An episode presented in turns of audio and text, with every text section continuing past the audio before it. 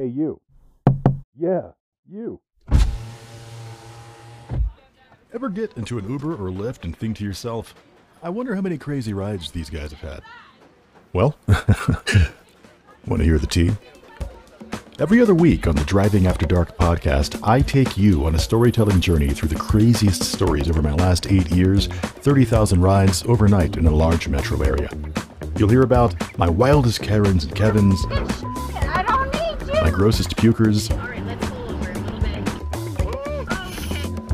my most outlandish couple fights and cheaters, wildest kickouts, salacious situations, celebrities, the dark, the random, the impossible, and more. Season 1 includes something strange, something drastic, gross, sexy, something of a coincidence, something famous, and so many other somethings. It's going to be a great season. I hope you come along every other Tuesday night at 10 p.m. Mountain, and ride along with me, Julian Rai, as we explore the wild side of driving after dark.